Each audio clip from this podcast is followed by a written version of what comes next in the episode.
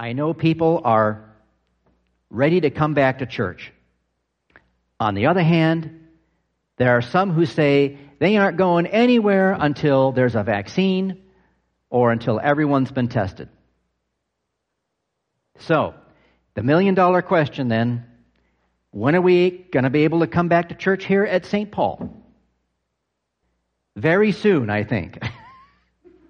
But as I've said previously, I don't expect everyone's going to flock back to church at once because there's still a risk of getting sick, of getting sick.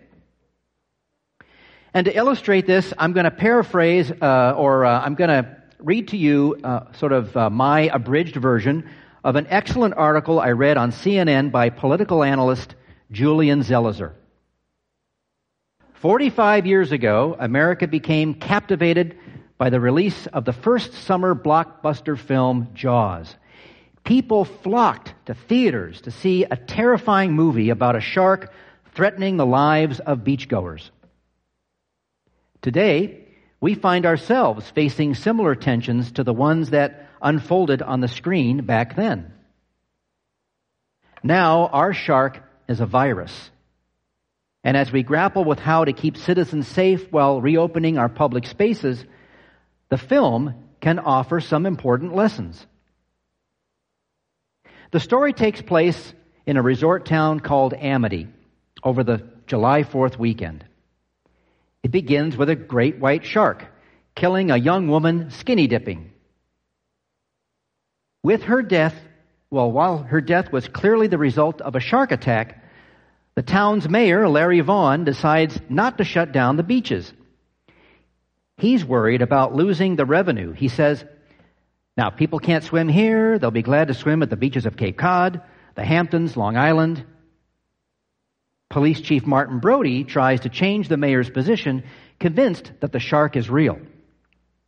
But to no avail. The pressure to keep the beaches open, come what may, is not unlike today's pressure to reopen the economy as soon as possible. But we should take note of what happened in the movie. Keeping the beach opened turned out to be a disaster. Predictably, as people kept swimming, the shark continued to kill. The town gradually learns that it is not possible to carry on with business as usual while the danger exists out in the water.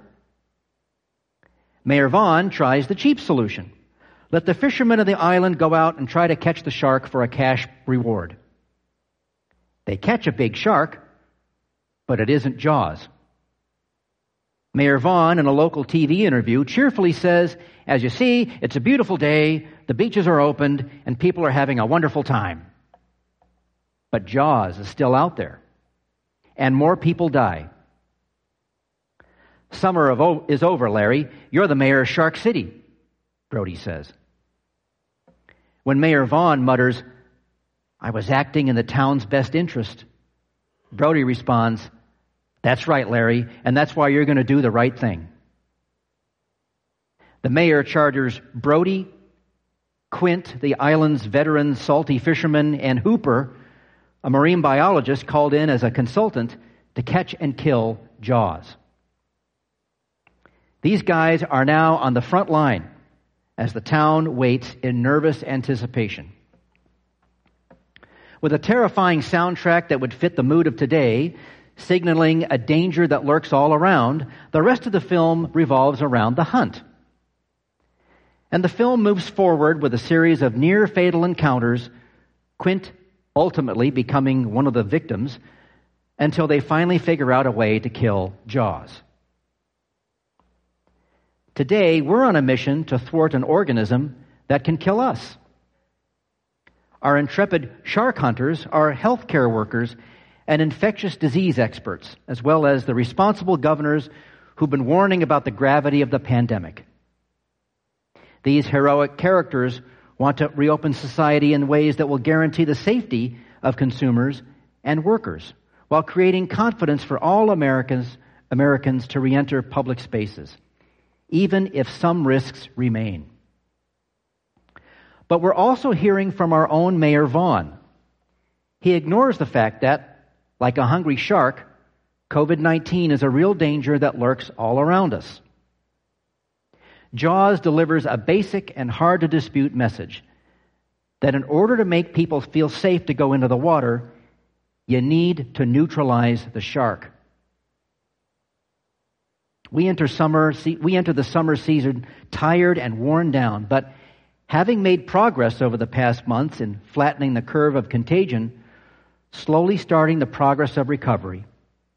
And to continue this trend, we need to heed the warnings of those who have been leading the hunt and make sure our invisible shark is truly defeated before we send people back into the water. I believe that's a good analogy for the church as well. I thank you for your patience all this time.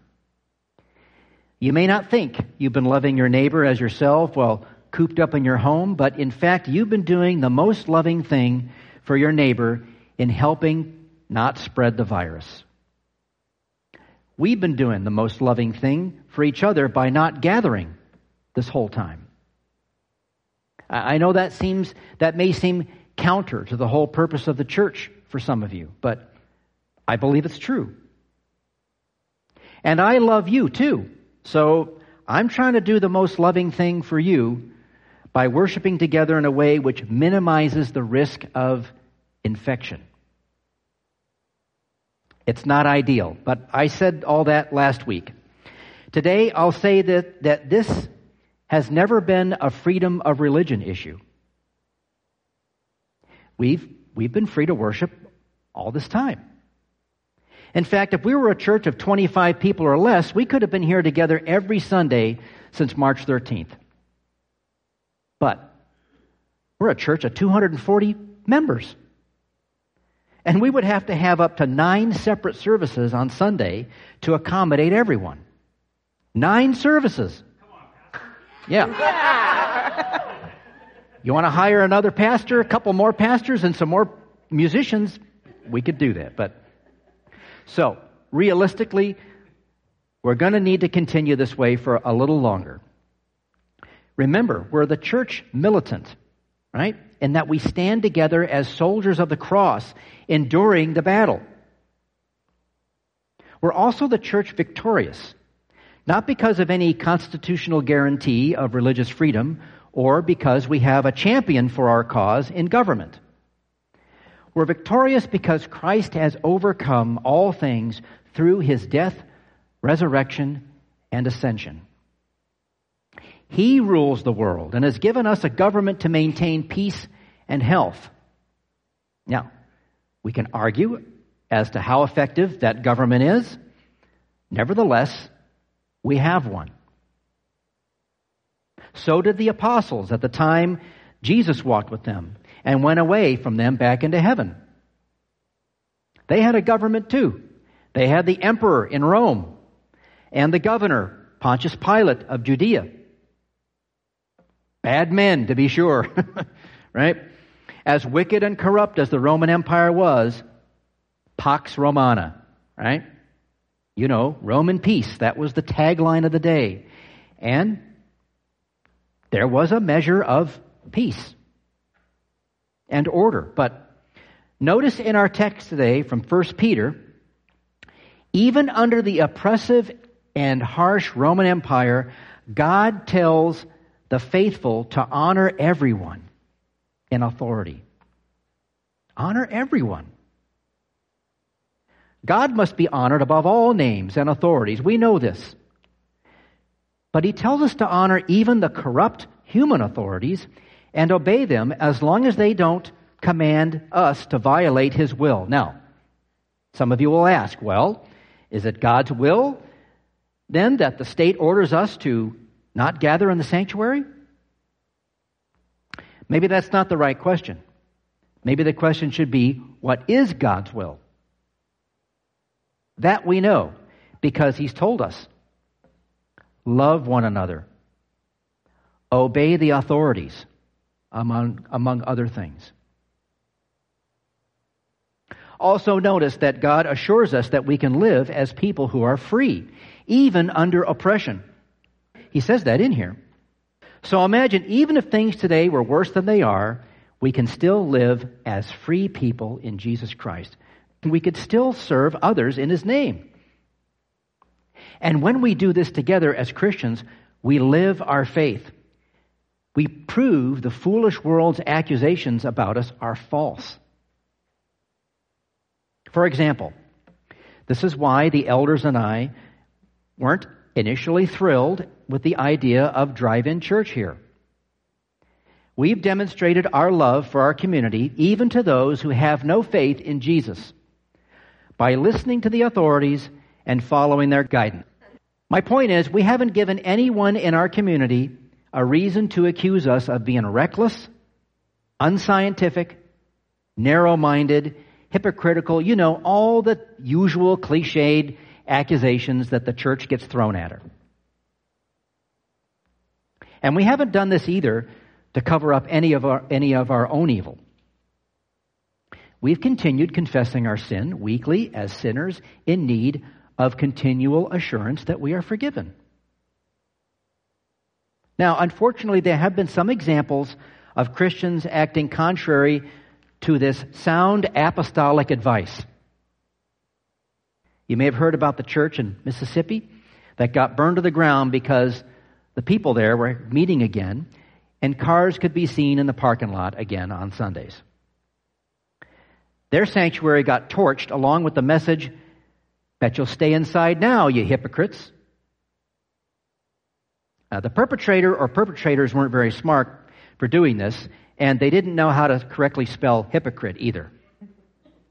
Uh, this isn't to say that this little church deserved what they got for violating the state's stay-at-home order. I'm, I'm not saying that. You just have to wonder if what Peter is saying in this text actually played out in some way in this case. The ignorance of those foolish people who burned down that church doesn't seem to have been put to silence. Instead, it's gotten national public attention. And then there are the churches who are, in, who are in trouble now with their states for violating orders, not to mention the churches who are fighting back with lawsuits. I mean, it's just a complete mess. Who's right and who's wrong? Have some of our brothers and sisters in Christ just feel they've been pushed to the brink too far? I don't feel we've been pushed into a corner here. And besides, I'm compelled by our text today to continue doing the good we've been doing. We must continue to rely on Jesus to guide us because He's fought the battle for us and won. He fought it with humility and meekness, taking on human flesh, living and dying as a slave. We follow in His footsteps. Luther says, if you're a faithful Christian, you should tread in the footsteps of the Lord and have compassion on those who harm you. You should also pray for them and ask God not to punish them, for they do far more harm to their souls than they do to your body. If you take this to heart, you'll surely forget your own troubles and suffer gladly. We should be mindful of the fact that formerly we too led the kind of unchristian life that they lead, but that we have now been converted through Christ. As the church, my friends, we wait for the shark to be hunted down and killed before we get back into the water. It hasn't been easy up to this point. I know this, and we still have a way to go before we'll be able to be together as before. I've been experimenting with some seating arrangements in here that will maintain social, social distancing. But again, yeah, you know, this is a small sanctuary, right? Going to have to start with small groups of people. But we'll continue our online presence as long as it's beneficial to you. I want you to be safe. I want you to feel safe. I don't want you to feel pressured to come back or that I'm like Mayor Vaughn in the movie and ignoring the risks. I'm not. So I'll keep you updated every week, and the elders and I will do what we can together to bring us all back in in due save time. For now, let's pray. Gracious God, we praise you for caring for us through the through the misery of this pandemic. But we are honored to follow you through it, for you have already trodden through much worse for us. Give us grace to honor everyone, do good for our neighbor, love one another, and fear you. Amen.